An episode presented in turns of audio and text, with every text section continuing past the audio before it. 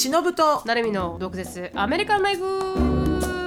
この番組はアメリカ在住20年超えバツイチアラフィフの忍と。17で留学アメリカで人生のエグさを知り29で沖縄に戻ってきたなるみが日本とアメリカの生活を毒舌に切っていく番組です。週1です。月曜配信以外の独占エピソードが聞けるサブスク会員限定のアフターワーやオンラインサロンでは週2回の独占エピソードだけではなく忍となるみの座談会に参加できるなど盛りだくさんです。アフターワーとオンラインサロンに関しては毒アメ .com そしてその他 SNS は概要欄をチェックしてみてください。はい皆さんにお知らせがあります。その名も禁断の毒アメまあこれシロさん考えてくれたんですけど。はい、私があの独断と偏見で決めました、はい、2024年の1月に開う催ん、する予定になっております、お正月ですね。お正月。そうですね、ん。お正月。はい。で今回のその禁断の毒アメっていうふうに私がネーミングをしたんですけど、はい。なぜこの禁断なのかっていうところには、あのかなりエクスクルーシブ感が組まれていて、うん。で今までは夏のイベントはあの300人ぐらい入るところで、はい。えーある程度大きい人数を収容できるようにしていたっていうところと、あのーある程度このあのイベントのね話す内容もあの事前にこうあのスクリプトした状態で、うん。えーまあ、なるみちゃんとリハーサルをして、あの皆さんにエンターテインメントをお届けてしたんですが、えー多くのお客様から、私となるみちゃんの、うん。えー魅力うん。っていうのは、ライブにあると、うん。うん。もうその場で生まれる奇想天結なあ奇想天外。奇想天外な、奇想天結って終わったじゃん、うん。奇想天外な 奇想天外なうん。この掛け合い。うんが楽しいんだととても。なのであの組み込まれてね、うんリハーサルされて考えられたトークではなくて、はいもうその場で、えー本当の本当のライブトークをしてほしいと。うんでねそれはね私もなるみちゃんもやってみたいとは思ってたんだよね。はいそれが私となるみちゃんの一番のあの魅力が出るところでもあるからやりたいとは思ってたんですけど、うん。自信がなかった。自信がなかったですね本当に。はい、うん。はっきり申し上げます。自信がなかったです。うん。どうしよう、うん。あのすごく詰まったらとかね。つまらつまらないこと喋っちゃったらとか、ね。あのあまり盛り上がらなかったらどうしようっていうようなね、あの自分たちのちょっと不安がはい。払拭できなかったんですけど、うん。あの3年目イベントをやり始めて3年目にして、うん。はい、もうこれはもうここに挑戦しないと、うん。私となるみちゃんの次のネクストレベルはどこに行こうとしてるんんだっていう話がありますけどね。東京ドームです、あ東京ドーム。あそうそこに向けてのってことか。そうですよ。はいはい。東京ドームって私ずっと言ってますよ、あまあ確かに確かに、はい。そうです。はい、なので、まあ、今回は本当禁断の毒アメって言ったのは、まあ、あの今回主要人数がマックスで100人入るか入らないかぐらい、うん。うん、これがねやっぱりねライブで皆さんと一緒にこう対談をするような形でお話しできるマックスなんですよね、はい。この辺の人数が。うん。なのであの限定で100人まで。うん。で、えー内容もね本当に皆さんからトピックをいただいて皆さんからライブで質問をいただいて、あのその場でライブトークをしていきますので、一切リハーサル等々もありません。はい。はい、はい、発売日は10月の上旬になっていてでチケットの代金は6600円になっております。で場所は高円は寺を予定しておりまして、江戸川区ではなくそこしか高円寺しかなかったんですけど、場所がね。ということで、うんそこになっております。なのでアクセシビリティはねはい、江戸川区よりもね。はい、あのいいのかなとは思います、であの詳細に関しては、あウェブサイトを見てできるようにしたいと思いますのでそれまでもう少しお待ちいただけたらなと思いますがあの発売時間は今年の夏のように午前午後と分けさせていただきたいなと思いますので夜働いてるから取れないよとか昼間働いてるから取れないよという方はあの安心していただけたらなと思います。皆さんとおしゃべりできるのを楽しみにしております。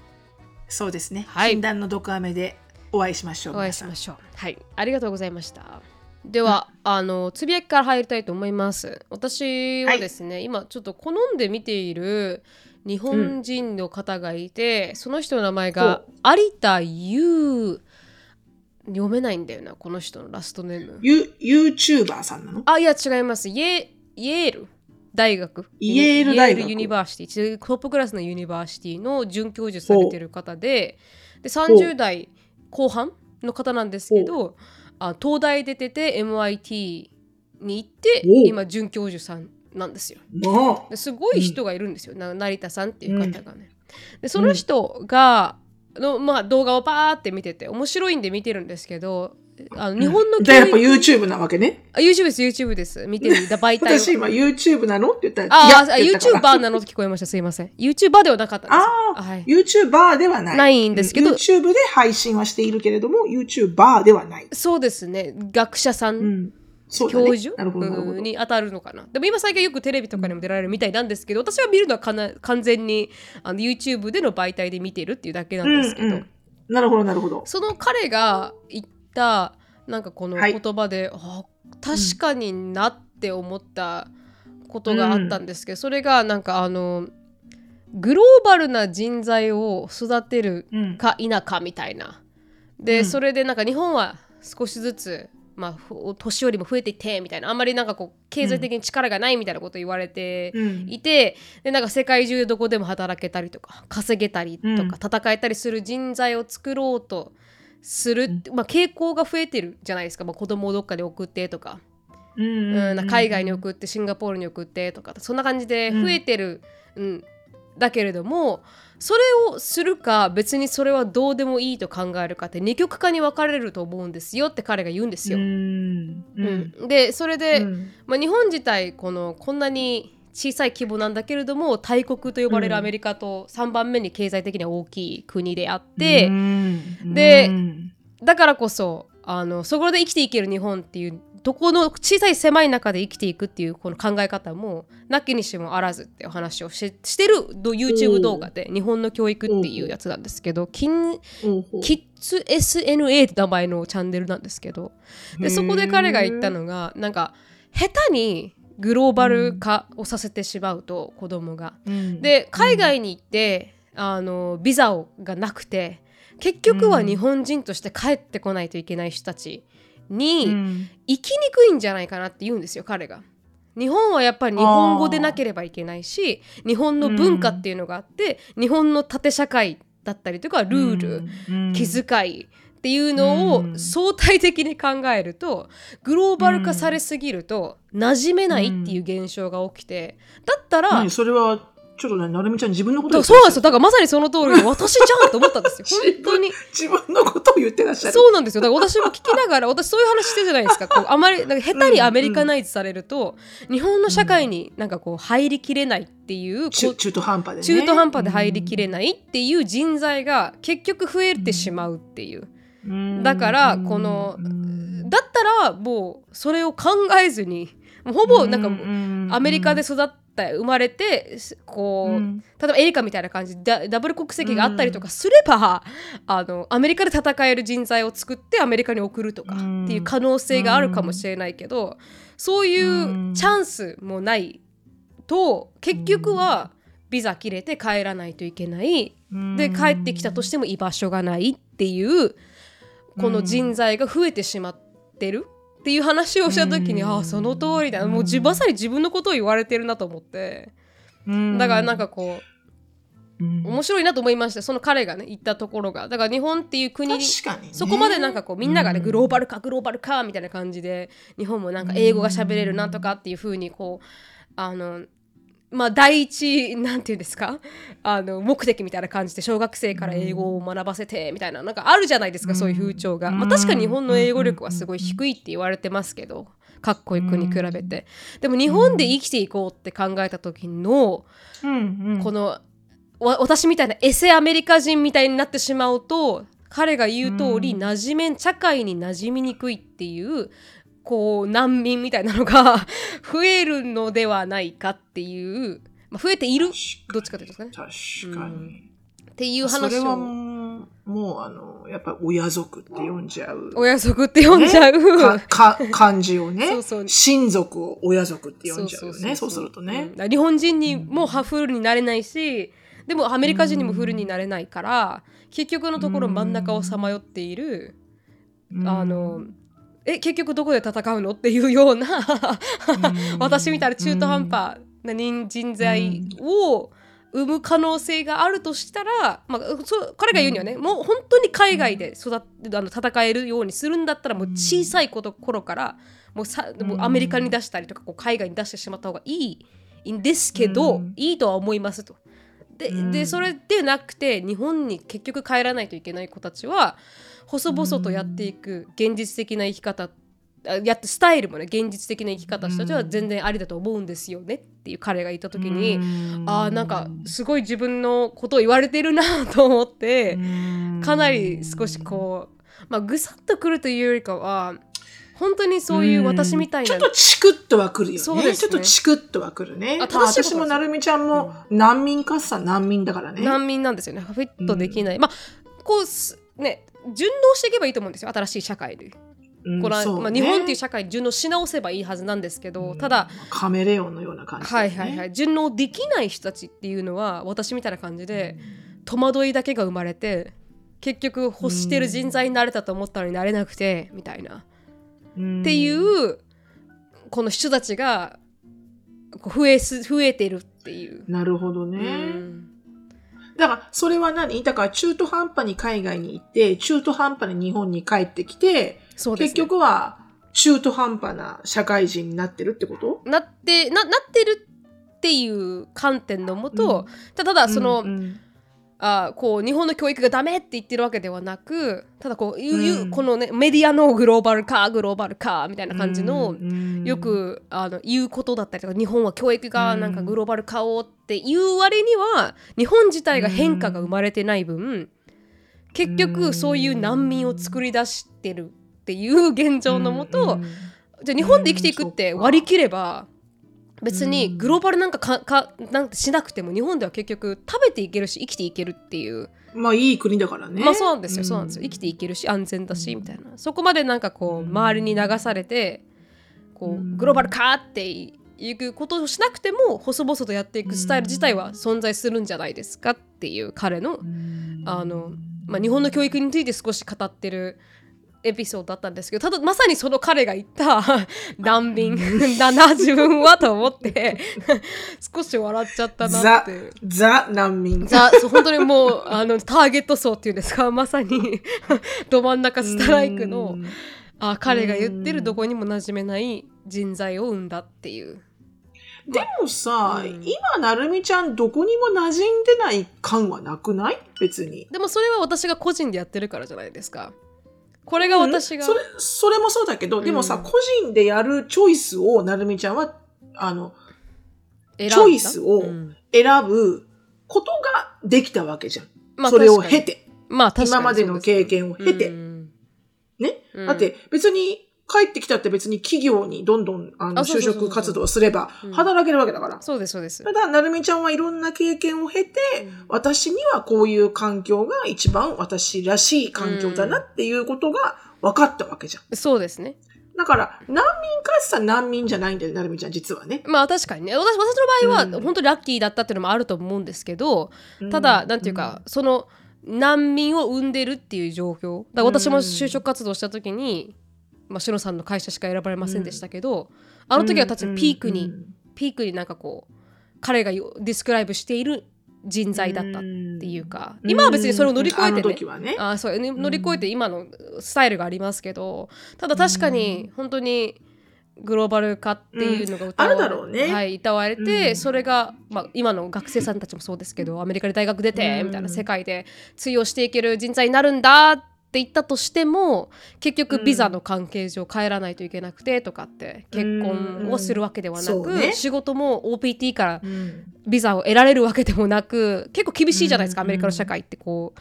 そうこうビザをから、まあ、グリーンカードに変わるとかってすごい厳しい世界だから、それができてないくてっていう、でも結局日本っていう国に馴染めなくてっていう人材っていうのが、なんかこう、存在するっていうこの彼がポイントアウトしたのを見た時に、ね、本当にその通りだなって感じだったわけです、私が今そう思うかっていうか、ね、そうじゃないですけどね。うん。うん、なんかこう、しょうがないことなんだろうね。うん、やっぱり、ね、あの、ここ、うん、私が、私が大学生の時ってそこまでグローバル化、グローバル化みたいなことはなかったけど、うん。今今ほどね、うん。ダイダイバーシティとかいう名前もなかったし、はいはいそうですよね。そういう言葉もなかったし、うん。あの、ただ、その、やっぱそれでも、こう、海外好きうん。な若者は、わんさかいたわけじゃないですか、私のように。はいはいはいなぜか目線が海外に行ってしまうっていうね。日本ではなくて。うんだから、あの、すやっぱりそう、あの、こう、に日本で何かをこう、しっかりと土台を作ってた人よりかは、うんもちろん、あの、ぐらつき度も多いし、うん。あの、く苦労の数も多いし。うん。でもまあ、でもその分、経験もたくさんできるから、うん。あの、良きも悪くも、なんかどっちにもあるんだけど、でもだただ確かにそれが幸せか否かの問題を追求しているというよりかは、そうね、はい。中途半端ってことよね。そうなんかこうそういう難民になっててしまう人たちがいるっていうことを、ことよね、彼が初めて言語化してうん。ポイントアウトしたっていう、まあ存在するのはいるんですよ。いるんですけどただうん。それを確かに学者の方がそういうこう,、うん。こう具体化して言語化したのは今回初めて見てうん。確かに、面白い観点だよね。うん、いっぱいいるだろうなって、私みたいな感じでね、それが経験値として、うんしなければよかったって言ってるわけでは全く持ってなくて。ただ、うん結局のところ馴染めないっていう中間にいらっしゃる人たちが、うんそれは多分日本っていうあの 社会がグローバル化グローバル化っていう割には、あの日本自体がグローバル化を完全にできていないっていうのがうん原因なのかな多分これからする予定も多分ない。そう何なんだろうね。そうやって考えると、本当にグローバル化って何よって思うよね。そうなんですよね。うん。うんうん何なんだろう。意外にそこは私もわからないところではあるね。はい、何が本当のグローバルなのかっていうね。そうですよね。グローバル化したいんだったらじゃあ移民をもう少し入れて、会社うにんいろんな国の人種を入れてダイバーシティを生んでっていう感じをすればいいけど、そこまでにもまだなってないですよね。うん、だからそこら辺でうんそうだよね。はいもがかれてるうん人がいっぱいそうだよね、うんそうだよね。うんなんか、このステータスをやっぱり欲しい、なんだろうね。なんかやっぱこう人間ってこう何かステータスにはまっていたいのかね。うん。ほら、主婦とかさ、会社員とかさ、うんこう、なんか社会人何年目とかさ、なんかそういう、なんかこう、やっぱり何か安心なのかな？それ、そうすることが。うんだから別に難民だって私は別にいいと思うんだよね。特にね。うんそ、そ、その、まあ、多分この教授の人もそれがダメ、うんぬんって言ってるわけじゃなくて、はいそうですそうなってる事実があるよってだけだよね。はいたただねこのあの多分彼が言わんとしてることって言うと別にそういうふうにグローバル化グローバル化ってうんいう、しなくったって。しなくたって全然日本っていう社会で生きていくっていう決めればうん生きていけるわけでうんキャリアも積めるわけで確かに確かに。そこら辺をなんかこうあのこうにその方がなんかベターチャンスじゃないってことか。あていうかこう多分そういう二極端があるかもしれないっていうだけなんだと思います。うん日本がねかなりなんかこうもうもう未来がないみたいなみんなが皆さんが不安になってるっていう上での彼の、うんあの一言だったと思うんですけど、うん日本教育に関する。面白いね。うん、だそれを感じました確かにな彼が言うところのカテゴリーにかなりフィットするな、ま まあ嫉妬してたなっていう。2016年ぐらいは、はい。うん。海外に行った人はみんなそうなるだろうね。そうですね。うん。もう本当短期で1年間とかして帰ってこない限りは。う。ん。だからネイティ4ブ年間とかフルフルで大学行った子はかなり難民になる可能性高い可能性が高い、まあ、そこら辺はなんかこうあんまり想像しないじゃないですか行く前は。なんか大学行ったら、うんい。いうんいいい人材になってみんなが求めてくれるみたいな私は思いましたから、うん。だからそういうふうにやると結局落とし穴みたいになっちゃってしまうことまあそれがね、悪い経験だったとは言わないですよ。私はすごい良かったと思いますけど、ただこううん日本の社会として戻っていくと考えるとそれがうん。至って、あの難点になる可能性だってあるんだって話は確かになって私の経験上そう感じたっていう。ううん。それはさ、国際結婚もそうじゃない、うんあの、多分国際結婚でね、移住ししてる人なんてそほぼほぼ難民だで結構。まあ確かにもうなんか、もう帰れません、みたいな。まあねもう、もう、もう、もう、もう、もう日本帰れません、私、み確かにたいな。確かに I didn't sign up for this, みたいな感じになるじゃん。うんらもうリアリスティックじゃなくなるんだよね、日本に帰って。うん。でも多分移住する前って、まあちょっとね、行って、あの、何年か住んで、で、もしダメだったら、まあ日本に帰ればいいし、なんてね。うん。だから、なるみちゃんとジェイコブみたいにすごくクリアなゴールがあって、うん。必ず沖縄に帰るって分かった上だったら全然いいんだと思うんだけど、そういうのもなくこう、なんとなくで、とりあえずで、まあやっぱね、勢いで来る人がほとんど多い中、うんうんやっぱりこう、年配の日本人のね、女性とかの集まりに行くと、うんほぼほぼみんなもう難民にこう、なんだろう、あの、もう開き直ってるよね、難民度が。うん。ひ、非常に潔い、あの、開き直りですごく気持ちいい。あ本当ですか？もう仕方ないよねっていうな、もうもうもう、みたいな。うん。ここで、あの、み見埋めるしかないでしょ、みたいなところ。うん。うん。確かに。骨をうずめましょうだうん、アメリカの地でそうねそうそう。もう日本には帰れないでしょう、みたいなさ。うん。でもそういうところも、こう、あの、話してると、うん。まあ、それが、本当に、なるみちゃん言う通り、悪い良いじゃなくうて、ん。あの、まあ、それも私の人生よねっていうところで、うん。こう、あの、それをこう、あの、機会と、こう、縁と思って、あの、感謝しながらやっていけるか、うんああ、こうしたくなかったな、帰りたいなって言ってたら何にもいいものが目の前にあるのを見逃してしまうじゃないですか。うんえそ、そこだよね。あ難民だなって思っても割り切ってる難民たちとの女子会は楽しいし、ね確かに確かに。うん。多分なんかこう帰、帰れないし。そうですよね。なんかこう憧れとかってあると思うんですけどそういう日本で生きていく、生きていく上でなんか留学したかったとかっていう人の憧れとかも多分彼が肯定してると思うんですよね。彼のインタビューでね、うん。うん。それは日本に馴染めるためにいたっていう選択をしただけだっていう。だからいやー、本当だね。うん。見方を変えればみたいな、キラキラしてる留学も、い一旦キラキラしてそうに見えて、キラキラしてなかったりとか、日本にいるって決めて海外行きたかったなと思ってる人からしたらいや日本に順応できて得てしていくよりも充実したキャリアを詰めているのかとか。うん、なんか少しねうん。本当よね。考えさせられましたね、うん。はい。それでした。すいません。あいやー、本当ですね。うん、ありがとうございます。りがとうございました、うんあの、ちょっとそれに準じて私のあのつぶやきも、あの、変えてしまおうかなと思ったんですけど、うん、最初はね、ちょっとアッシュリーのドラマがあったので、そね。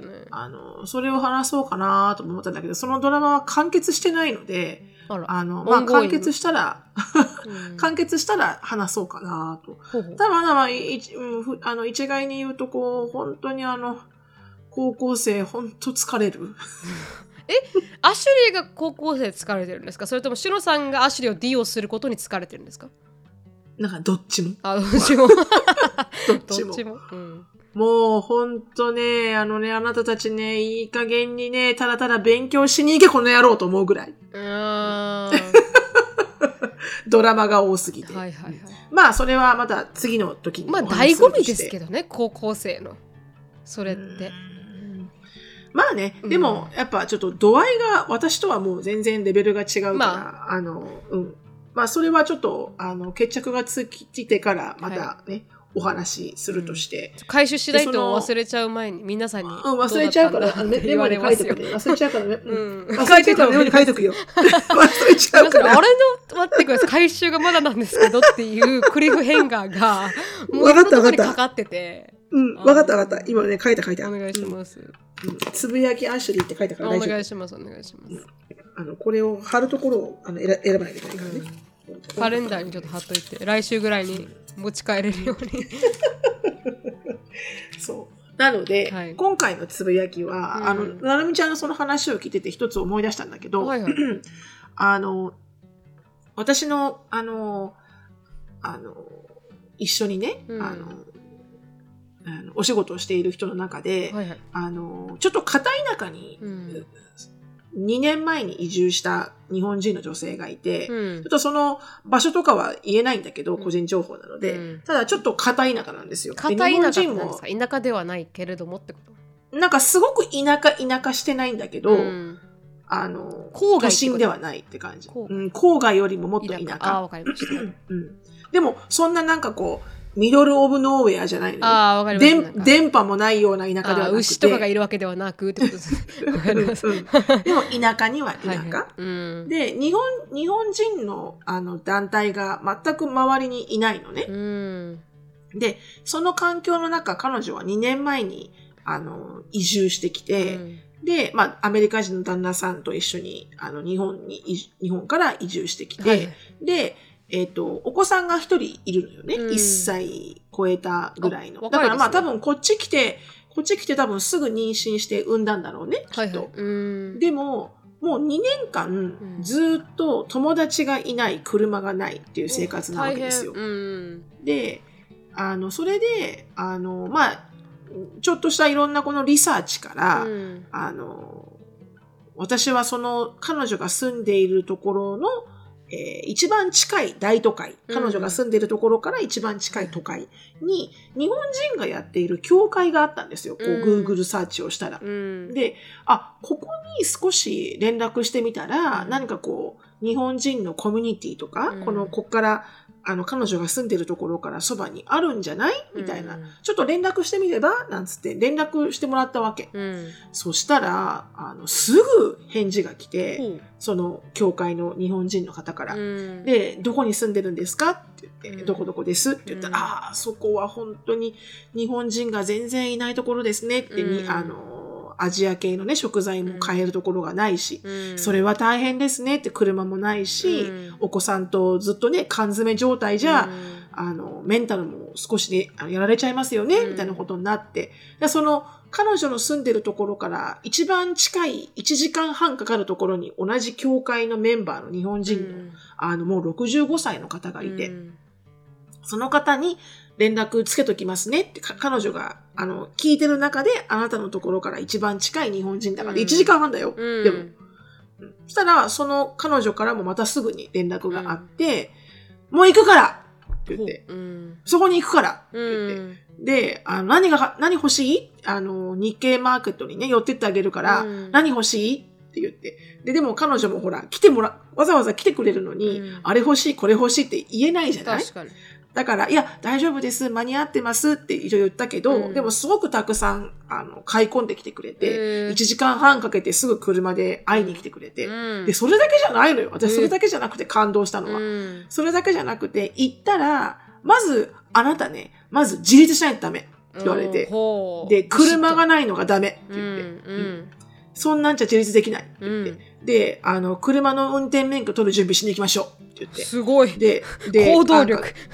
そう。なんかね、その彼女が住んでる州はうん。健康診断をしないと、うん。車の運転免許のテストが受けれないみたいで、珍しい種だからうん。まず行くよって言って、健康診断のフォームとか全部もらいに行くよって言って、うん。そしたら彼女が、え、でも、私1歳、1歳の子供がいて、うん。ほら、カーシートもないしって言ったら、うん。その65歳の教会の日本人のおばちゃん、あるある。あ あるんだ。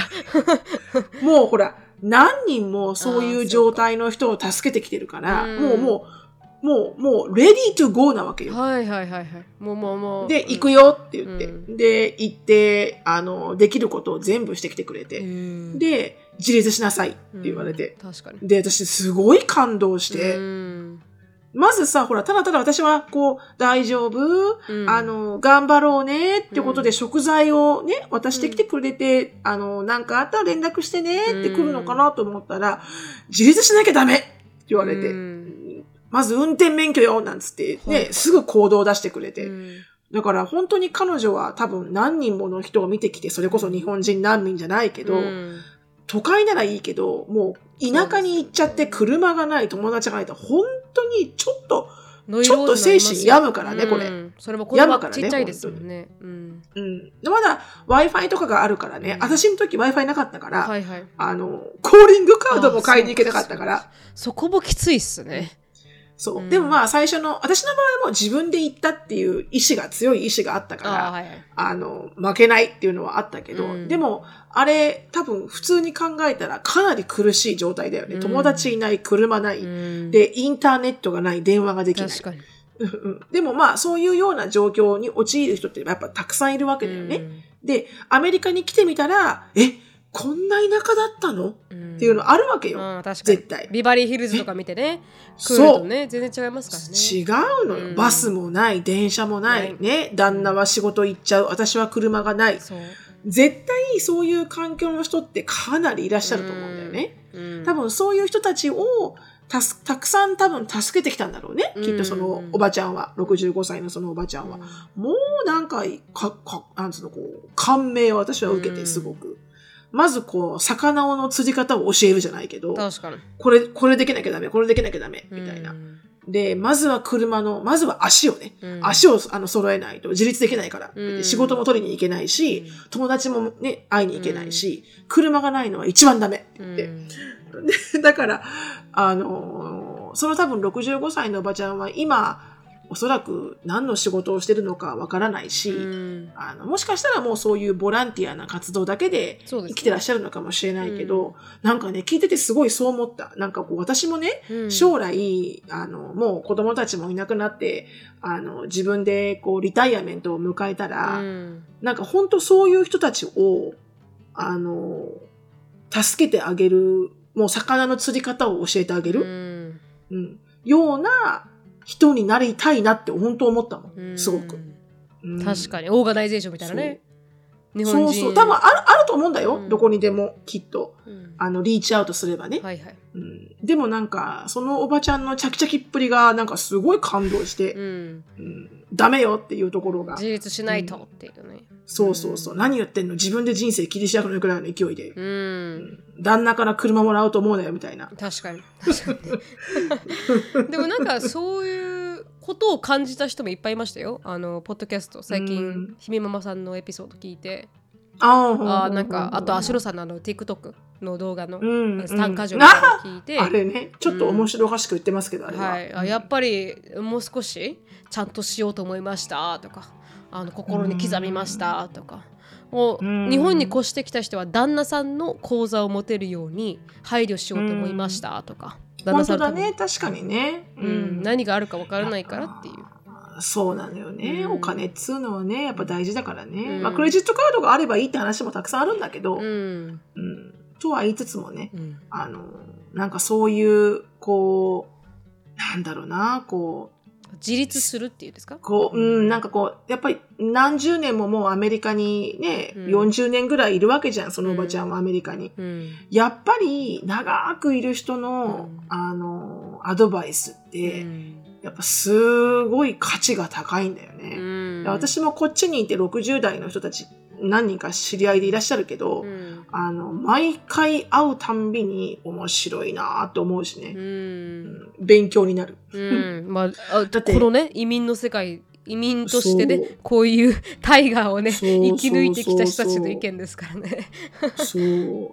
ゴミに揉まれて、ね。だからね本当にこうあのアメリカじゃなくてもいいんだけどイギリスでもオーストラリアでもどこでもねフランスでもね、やっぱりこう自分の国から離れてあの旦那さんなりあの奥さんなりについてって、ねうん。生活基盤を支えてる人ってあのやっぱりなんかこうコミュニティに属さないとね、うん。あのお友達とかうん。教会とかわかんないけど、そうですねあのやっぱどこかコミュニティに属さないと、うん。メンタルはキープできないよね。うん。うん。特に子供さんとかあのいらっしゃったらね。はい。うん、それも小さい子供、ねだから小さい子供。そううんそうそう。そう、もうただでさえねいっぱいいっぱいなのにうね。ん。ノイローゼになっちゃう。うん。うんうん、そう。なのでねあの本当にもしねこれを聞いてる方で、うん。あのもう私いっぱいいっぱいなんですって人がいたら結構ね地元にあるこう日本人がやっていうん。る教会とか、うん。あの意外にこうリーチアウトしてみるといいかもしれませんよ。もしくはこの文文化協会とかね、うん。日本人がやってる日本文化協会とか。うん。県人会とかもありますしね。うん、ん。そうそうそうそうそう。ね、あの、やっぱりこう、誰かにこう、リーチアウトすると、そこからネットワークが広がって、いろんな人とつながっていけば、うん。あの、リソースもできるし、コミュニティもできるので、うん。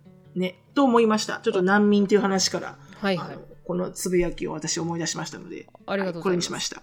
ありがとうございました。では次のトピック、今日のトピックに行きたいと思います。今日のトピックは、シロさんがね、見つけてきたガスライティングについて、アーティクルをシロさんがシェアしてくれましたので、はい掘り下げていこうかなと思います。ハーバードサイコロジストがシェアしたトキシックフレーズ。まあ、うん。毒のフレーズっていうんですか？ガスライターが使っている9つのフレーズをそれに対してどうやってリスポンスするかっていう、うん。CNBC のアーティクル。そうですね。はい、うん。掘り下げてこの前ほら、英語のあのコーナーでガスライティングっていう言葉を、あの、私が取り上げたじゃないですか。はいはい。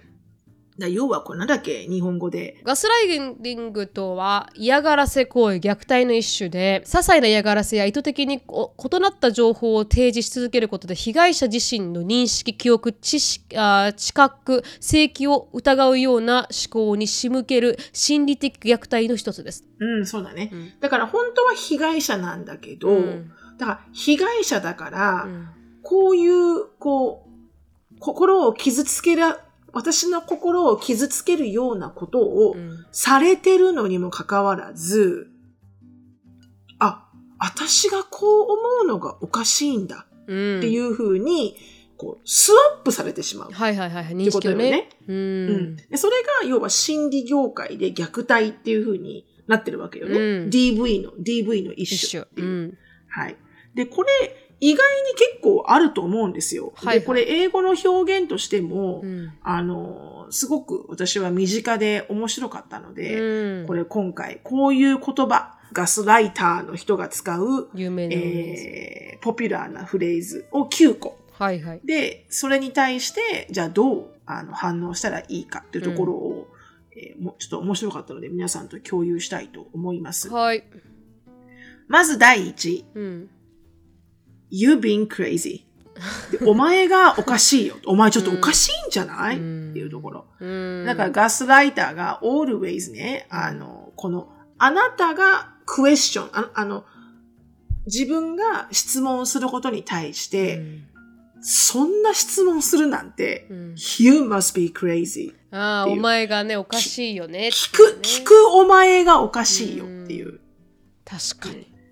で、この、あのーじゃあそれに対して、よくあるじゃん。うんなんかちょっとあなた最近なんか女性と遊んでんじゃない？って言ったら、うんもうそんなこと聞くお前本当おかしいぞ。ああ、いるいる。嫌だ。そういうやつ嫌だ。でも、じ、自分めちゃめちゃ香水ブンブンで帰ってきてるし、夜も遅いしとかね。うん、たくさんこのヒントがたくさんあるにもかかわらず、うんそういうことを思うお前がおかしいみたいな。確かに。っていう時にどうリスポンドするか。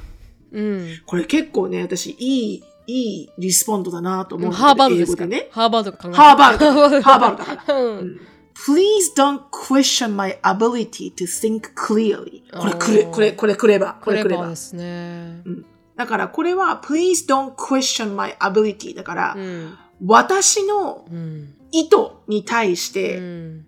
もう聞かないでと質問を。うんだから、to think clearly だから、この頭を整理しようとしている私のこのうん能力、うんこの私の整理能う力ん。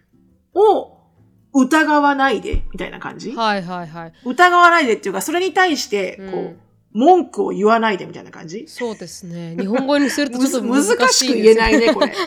Please don't Question my ability うん to think clearly. うんこれ難しいね。整理しようとしてるんだから、うんあの、疑わないでよって感じかな。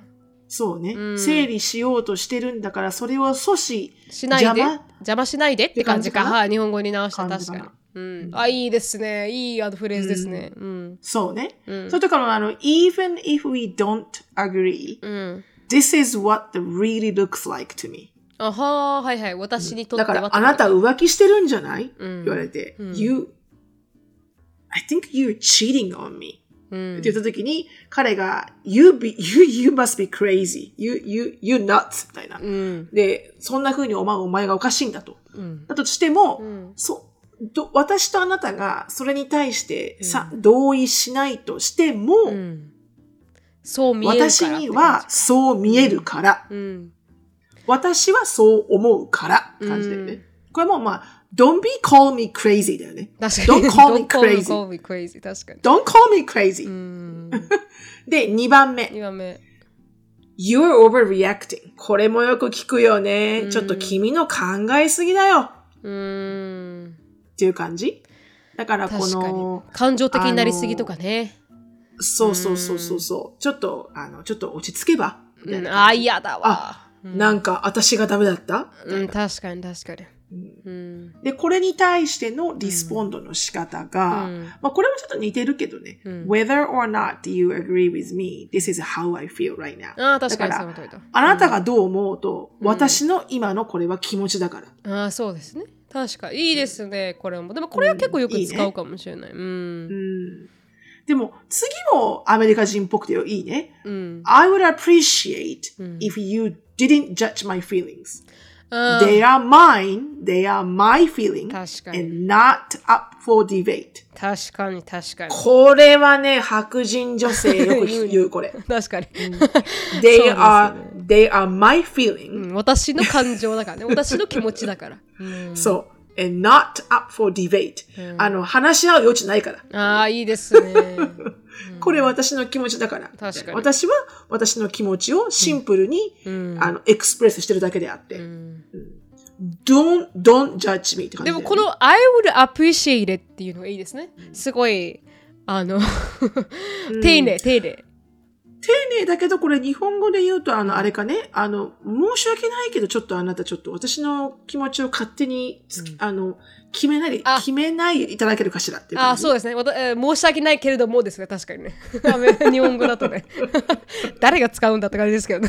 申し訳ない。使わないよね。彼氏彼女で使わないよね、この、この発、使わない。申し訳ないけれどもって言わないですね、旦那さんとかに。言わないよね、絶対ね。うんでまあまあ、まあ私の感情なんだからと、うんあなたがどうこう言える問題ではないわっていう感じですわな。ほんとそうよ。ほんとそう。お前ちょっとやりすぎじゃないって。あの、大げさにね、あの、パニックしすぎじゃないって言われたとしても、でもそれ私の、私の感情だから、うみたいな、っん、ていうところよね。確かに。で、えー、3番目。はい。I was just joking.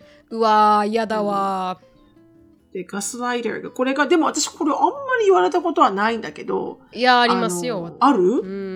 ただのジョークだったよ、みたいな。ただの冗談だよっていう。例えば、なんだろう、あれかな、うんこの何か言われたこと、I was just joking. あ失言とかじゃないですか？日本で言うとなんかこう飲み会の場でありそうじゃないですか。もうお前さ30超えてるんだから結婚ぐらいしろよみたいなことを言うやつがいたとして、うん。子供ぐらい産めよ女なんだからみたいなこと言ってきたやつに対してうん。ウォーウォーみたいな今の何ですか？って言った時に、冗談じゃん冗談って言われるのと感じと似てるんですか、うん、その時の、ね。うんあのうん。それに対するコメントの返し方なんですか、うん。そういう。なるほどね、うん。だから言いたいことを言うだけ言っといて、あそうそうそうそう冗談いや、冗談だってば、うんっていう感じね。そうそうそうに落とし込めるやつがいるじゃないですか、うん。うん。いるね。そいつに対してどうやって言えばいいんですか、うん。これ、ほら、ジェイコブもアンディもやるけど、I love you っていうのと一緒だよね。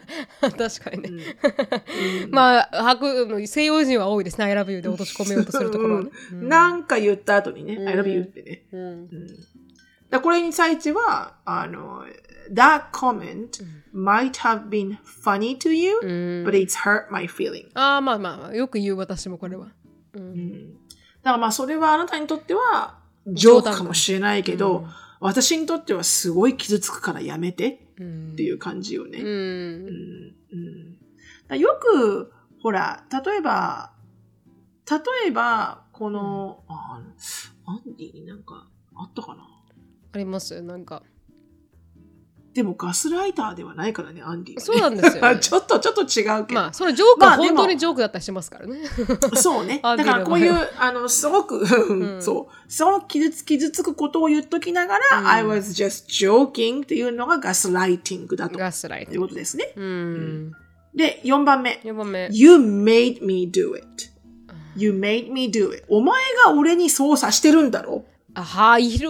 そういう男。いう感じ。まあ女の人もいるんだろうけど、まあ、私は男性しか付き合ってこなかったからわからないですけど、いましたね、うん。例えばなんかこう、お前が俺にこうさせてるんだろっていうのが、うん。まあイライラさせてるんだろうとかじゃないですか？お前のこの行動、お前の自信のなさが俺を怒らせてるんだろうとか。なんかこう言ってくる人いるじゃないですか。なんかお前が。そういうふうにやるから、俺がイライラしてるんだろう。俺が怒ってるんだろうみたいなうん、例えばそういうそういう感じだよね。例えば、うんほら毎晩毎晩遅く帰ってきて、うんであの仕事の付き合いだ仕事の付き合いだなんつってね。うんで何なのよ？なんでこんな毎晩遅いのよ？って言ったら、うん。お前が俺にもっと早く昇進しろって言ってるんだろみたいなああそれそれそれそれ。だから、だから、うん。毎晩付き合ってるんじゃねえか、あの、上司と一生懸命みたいな。うんショートドラマでまあになりそう、、それが、それがほん、本当だとしても、うん。まあもちろんね。うん、はいはい。でも、あの、多分こう、そういう感じなんだろうね。うん。本当は女と遊んでるみたいな。はいはいそうかもしれない、うん、うんでもそれに対してのリスポンドとしては、あの、Your behavior is a reflection of your choices, not mine. 確かに。正論だな。正論アタックですね。正論で返して、これね気持ちいいうんね気。持ちいい気持ちいい、非常にこれ気持ちよくない、うんあまりにもう全部なんか覚えたいね、これ全部。覚えたい覚えたい、うん。うんあなたのね、行動っていうのは、うんあなたが決断したことであって、うん私が決断したことじゃないから。本当に本当に。うわいいですね。これ言われたら多分何も言えないっすね。はこれ全部あの、あれだね、まとめてカレンダーにしたい、これね。うんそうですね。全部これカレンダーにしたい。確かになんか言いそうなんかね、みんなこれ覚えようみたいな。うんうん私があなたの糸を使って動かしてると思ってんの？みたいな感じね。そうそうそうそうそう。It's your choice, not mine. みたい本な当ですよね。う んはい。次。えー if you love me, you'd let me do what I want. えちょっと待ってください。ちょちょっと戻っていいですか？こここあれですねれ。は、You made う me ん do it の Your うん behavior is not a reflection のやつ、あれですね。あの、うんクリンジーグッバイの My best friend が言うにはのやつにあ言いたや言いたかった言葉ですよね。わかります ?My be 私の、わ僕の友達がが別れろって言ったんだ。別れろって言ったから。うん、もうこれがセイロニストでぶつけてやりたい Your こと。behavior is a reflection of your choice, not your friends. 本当に本当に。あの今度これ使ってください。はい、すみません、ごめんなさい。5番お願いします。いい、いい。すごくいいね。はい。で、5番が、さっき言った、If you love me, you'd let me do what I want. まあ、僕のことを愛してるなら、やりたいようにやらせてくれるでしょ？っ確かに。ていう感じ。うん。でもさ、これは結構大きいよね。うん。俺のやらしたいようにやらせてくれるだろう。愛しているなら、みたいな。うんそうですね。うん。俺でものこと思って例えばこれっ。て、うんうん、なんか、if you love me っていうよりかは、if you trust me っていうのが多くない？ああ、まあ確かに。If you trust me, うん you let me go うん。who I wanna hang out with とか。確かに確かに。例えばさ、フーターズとかさ、ツインピークスみたいなさ、あのあ、の胸がでかいお,、ね人お姉ちゃうんん、ブリブリブリのおおあの胸とお尻出してくる、うんお姉ちゃんたちがたくさん来るところに毎回毎回行かれたらよ。うん。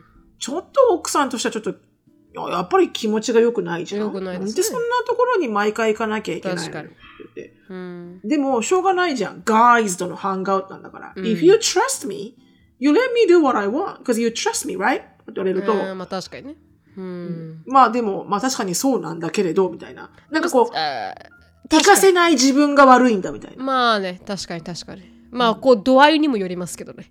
その、その、だからそれこそほら、ら、なるみちゃんがジェイコブうんに、ちょっと初めて会うお友達が女性でね、うん。で、1対1でバーに行くっていうのはどうかと思う、私は。I'm not comfortable with it って言った時に、うん。ジェイコブが、Well, if you trust me, you let me go. うん。って言ったら、え？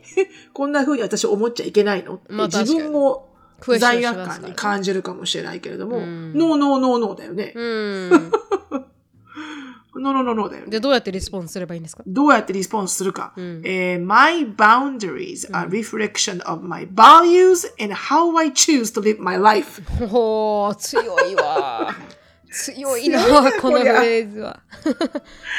なんて言ったらいいんだ？私の boundary だから、私のこの、なんだろう、この許す範囲っていうのを許容範囲っていう許の容範囲か。そうだそうだ。素晴らしい言葉だ。うん私のこの許容範囲っていうのは、うん。私の価値観と、うん。どういうふうに私が自分の人生を生きてきたかっていうところを反反映してるのよ。うわーそういうことパッて言いたく言えるような人間になりたい。日本語でも。すごいね。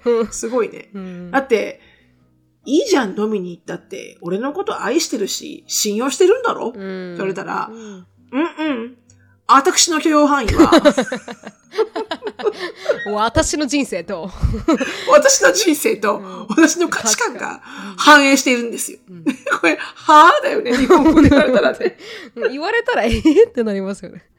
ガスライターもちょっと言われたら。えうん。どういうことって。要はみたいな。Don't do it って感じですよね。要はこれ、it's not acceptable to me ってことだよね。確かに。その通りですその通りですうんまあ下のやつはもっと柔らかいですね I don't feel comfortable doing this ということはね私が居心あの気分的に良くないからっていうねうんうん I'm not telling, うん but not asking うん you to respect my boundary. あ、I'm telling か。I'm telling か。not asking. これもよくいいね、この言葉。いい I'm telling, not asking っていうと、やっぱり、いや、これ結構こう、強く、私は、あの、いやいや、あの、別にこれ、あの、聞いてないから、もう言ってるから、言ってる。確かに。聞いてない。うん。お前の意見質問は受け付けませんだよね。うそう質問は受け付けません。本当にそうです 質問受け付けてない。受け付けてい。ない。うん。うん。もうアクセプトしてるしかないからね。うん。いや素晴らしい、素晴らしい。はい、6最後になり番。ますか？あまあ7までいけるえー、6、7ぐらいまでいける、うん。ちょっと待ってね。どれがいいかな？まあ、まあ、ちょっとさささっといこうか。うん。6、えー、6が、I'm only telling you this because I love you. これもすごくやばい。あ聞いたことあるわこれこれもすごくやばい。うん僕はこれを言うのは、君のことを愛してるからだよと。ああいるわいるいるいるうんそう、だから、please うん stay in the house. Don't go anywhere. 確かに確かにうん で、そうすると、うん。えーこれの返しリスポンドが、はい。That is not how I want to be shown love. あうわこの人すごいですね。この人いい。この人のあのについていきハーたいバールだから。ハーバールだから、やっぱり。この返してくれる人についていきたいぐらいですね。ハーバールですから。ううんんまあ、あの、これをね、あの僕は愛しているからこういうことを言うんだよ。ってうん言ったら、そ彼女の、彼女か彼のその反反反論が、うん。そんな愛はいらない。素晴らしい。これぐらい強くならなきゃいけないですね。おんまあ、うん誰でもそうですわ。本当だ。うん。で、えー次、うん。えー This is all your fault。まあ、これはね、結構言うよね。それみんなお前のせいだよっていう。で、これ確があの、これもね、非常に気持ちいい英語ですね。これ、はいはい。I'm willing to take responsibility for my role in this, うん、but I'm not taking responsibility for yours. はだからそ、の通りだわ。それ全部お前のせいじゃんって言われたときに、うん私が自分によっとってやったことは私がかあの覚悟して受けるけどけど、うん、あなたの行動に対しては責任取りませんってことだよね。あその通りですわ。うん気持ちいいね。いね。はい。とっとといきますよ。あなたの苦い思い出もでこれで成仏。Everyone agrees with me. You're just difficult. みんなが言ってるんだけどさ、うんお前が結構気難しいんだよな。っていうあー感じ。そうですね確かだお前が問題なんだよ、みたいな。にうん確かに、扱いづらいとかねこれ、うん。か答えの仕方が I would appreciate it if you speak for yourself and あ not for other people. 確かに確かに、うん。なのでああなたの意見なら聞くけど、うん、うん他の人の意見は聞きたくない。ああいいですね。素晴らしい。はい。で、最後。最後えー、number nine. The real problem is. あなんだろう 本当の問題的に言うとってことか。うんこれはね、多分 subject をチェンジするんだと思うんだよね。ああ、まあ、うん話してる内容ね。だからこう、いろいろと例えば、その彼が浮気してるだの、彼が借金を作ってるだの、なんだろうって言った時に、Hold on, hold on. The real problem is 言うわ、言うわ。you not giving me attention. 確かに、確かに。あ変えるんだ。いやいやいやいやいや。あの、ターゲットを自分じゃなく相手に変えるんだ、これで。両プラそうそうそう。はいはいはい。そうそうそう。あなた浮気してるでしょって現場を抑えました。抑えました。The real problem is, 本当の問題は、you not giving me enough attention. 確かに君が僕のことをちゃんと気にしてくれないからだ。そうだそうだ No! No, no, no, no. うんはい、どうやって返す Please don't change subject. これですよ。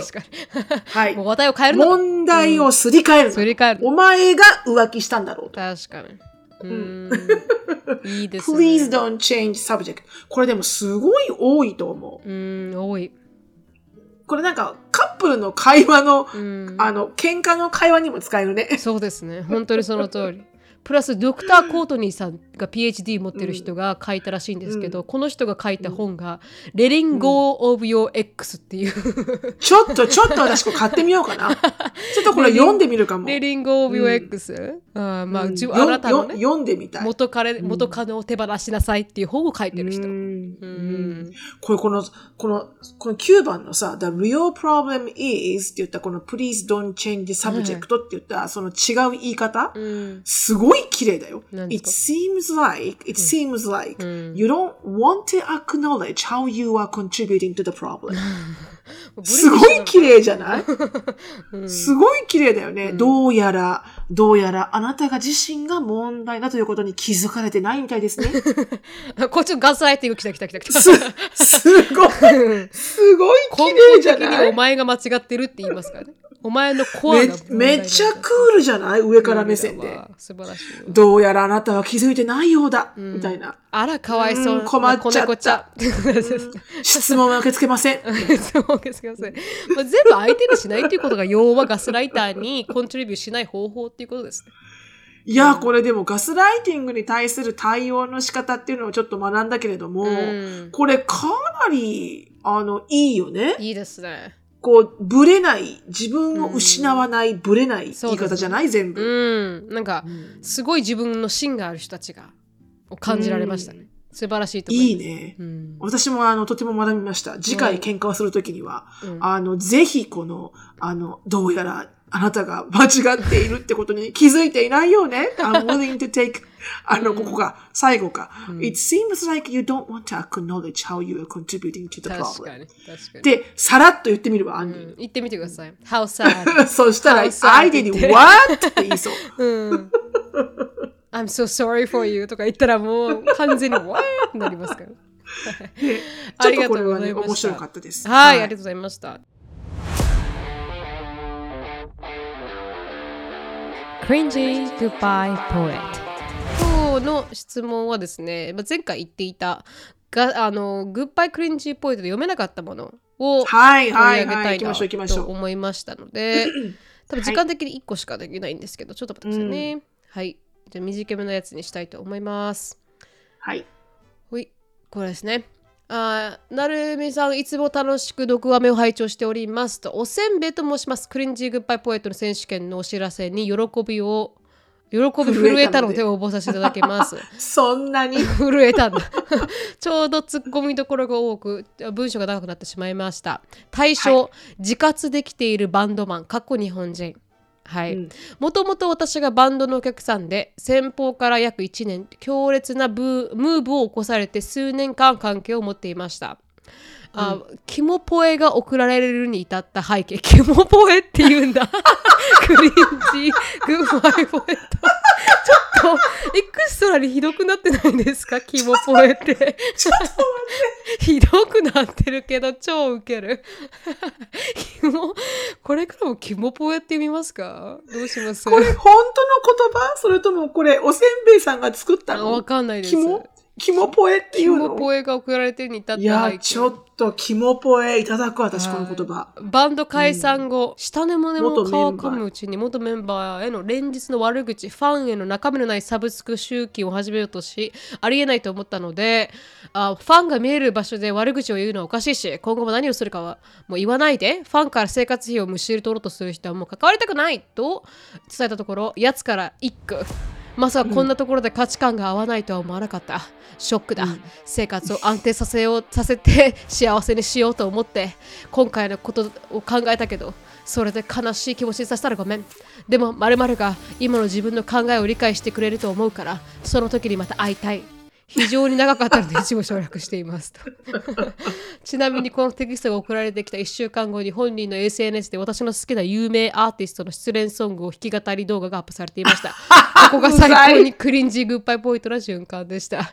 歌は相変わらずうまかったんですが人の曲を歌ってないでてめえの気持ちはてめえの曲で歌い上がれと思い熱烈に冷めてあ光の速さで全 SNS をブロック着信拒否をして縁を切りました。貴重な数年間も好きだった曲も数々の虫何ですか無質が走り聞けなくなり、何もかもが無駄になりました。プライベートな関わるに値しない相手だったともっと早くから気づくことができなかった自分への後悔をあんまおたきいただけると嬉しおいです 焚き上げいただけると。はい、またまた暑い日が続きますのでご自愛くださいとしらぶさんもなるみさんもということでしたうんまああるあるですよね。まさかこんなところで価値観が合わないとは思わなかった。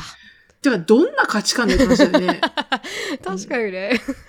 価値観もクソもねえよって感じですよね。うん生活を。生活を安定させて幸せにしようと思って今回のことを考えたけど、うん。それで悲しい。それで悲しい気持ちにさせたらごめん。謝るぐらいならやるなよや るなよって感じ。まるまるが今の自分の考えを理解してくれると思うから、その時にまた会いたい。う謝ってるけど、うん自分は間違っていないと言ってるよね。本当にそうガスライティング。これガスライティング。だわ。ああー、お前が間違ってるって言ってるわ。うんうん。あたかもこのおせんべいさんが、あ、なんか私がこんな風に思ったのが間違ってたのねって思わさるような、思わされられるような、うんあの、肝ポエでございます、キモポエでしたね。どのフレーズが一番当たってますかね、このキモポエには。いや、でもやっぱりこの、うーん、自分の考えを理解してくれると思うからっていうのが、うん。ちょっとキモい？ちょっとキモい。うんそうですね。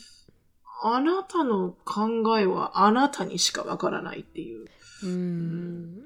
まあ、そうですよね。その時にまた会いたいって、ちょっとなんかシャッターファックアップと思いますよね。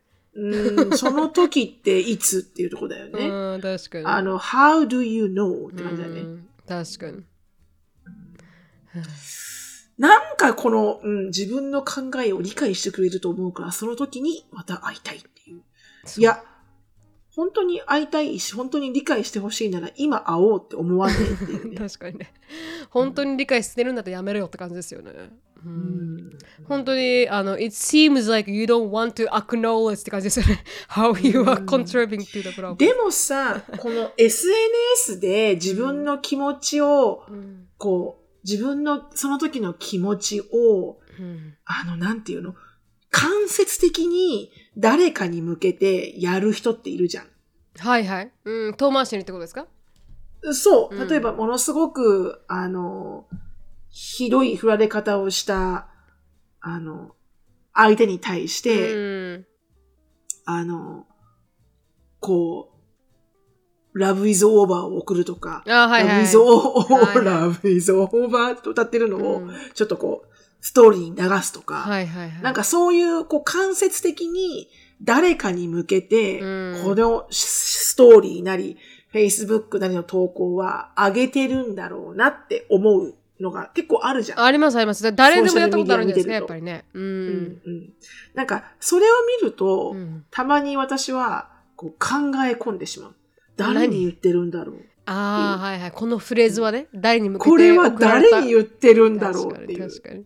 手放せない誰かがいらっしゃいますからね。そう。だって普通にね、Facebook で長らく、あの、全然何のポストも上げてなかった、あの、普通の昔のサッカーママが、はいはいいきなり、うん、True Color Shows とか誰だったの？誰？テレレレンですね。なんかちょっと。誰？誰のこと言ってんの？って誰のこと思うじゃん。言ってんだろうな。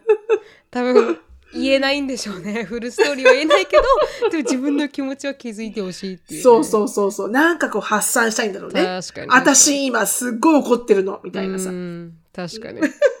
でもよくわかんないと思う。本性はね、現れるわっていううん文章を残す人もね。だそうですよ。なんかこう、彼もね、この曲を、このおせんべいさんに向けて歌ったんですね。この失恋ソングのそうね。この失恋ソングをね。うんまあまあ、うぬぼれくんよね、完璧に。うん最高にくれ、でまあバンドマンはみんなうぬぼれくんじゃないですか、まあ、確かにそれぐらいのうぬぼれがないと、やっぱり、ねやっていけない、うん。あの、ガクトさんみたいにならないよね、やっぱりね。うん、ガクトさんになってたかわからないですけど。ほら確か、に。x ジャパンとかさ、あはいはいちょっとあの、ため、あの、ひ非常にとた例えが古いかもしれないけど、まあそうですね。やっぱりまあの人たちはみんなやっぱちょっと自分が好きなんじゃないのやっぱ自分のことをかっこいい、俺はいけてるっていうふうに思わないとね。確かに。まあ お疲れ様でした。あのキモポエお疲れ様でした、おせんべいさん。おせんべいさん。おせんべいさキんモポエ、ありがとうございます。ありがとうございました。ということで今日はあともう一個あるるんだよね。あともう一個まあるんですけど、はい。紹介しないけど、ちょっと長めなのでね。まああの定期的に集めてねあのそうね、皆さんもキモポエシリーズ、うん。あの、たくさんあるみたいなんで、やっぱり、はいはい、うん。ぜひね。ぜひ、あの、募集しております。キモポエシリーズ。すなかなかあの人気がありましたから前回のエピソードも。皆さん面白かったですって、うん、めちゃくちゃ笑った。やっぱみんな経験があるんだよね、絶対。私が一番好きだったのは、面白いね。私が一番好きだったのはあのツイッターでも書きましたけどあのシロさんが、あの I didn't know you were alien って言った後に ちゃんとカミングアウトしてくださいって言ったしもあのフレーズがもう何回聞いても好きなんですよマジで。本当に。もうめっちゃ聞き直しましたもう3回ぐらい。あーだって言ってくれないとね、困るわよね。宇宙人なんてねわからないからうん、そう、わからない。それはね、多分私たち、あの、インスタグラムの、あの、うんショートコントで上げれると思うよ。あげれるかもしれないですね確かにうん確かに、うんうんその、キモポエシリーズを。そうですね。たただ、ジェイコブは普通だって言ってましたよ。We're living in different universe っていうフレーズは確かに存在して、ただね、そこに対して、うんこのツッコミを入れるのが楽しいかもしれないね。うです日本人なならでは。あ確かに確かに。アメリカでは普通だけれども何よっていうねみ。たいな。確かに。ううんん。まあ、違うせ時間、時系列で住んでるから、みたいな、分かり合えないんだわ、みたいな感じで、普通うに分かるらしい、です。そういう言い方しないもんね、日本語そうですね。日本語で。うん。なん確かに。世界世界観が違うねとかあ言うかもしれないけど世界線がずれてるのかもしれない。うん。誰かが世界線ユニユニバースとか言わないじゃん。うん違う宇宙に住んでるってね住んでるわけないだろ僕って思いますからね。うんはいうんわかりました。はい、はいありがとうございました。では今日はこはい、こまでありがとうございで。ますす。はい、お疲れ様です。質問感想やポッドキャストで取り上げてほしいトピックなどがありましたら、なるみしきや gmail.com までご連絡お願いします。毒アメが大好きなあなた。ぜひお聞きのポッドキャスト媒体で良いレビューをお待ちしております。または SNS でハッシュタグ毒アメとつぶやくとハートとコメントが返ってくるかも。では皆さん、今週も1週間頑張りましょう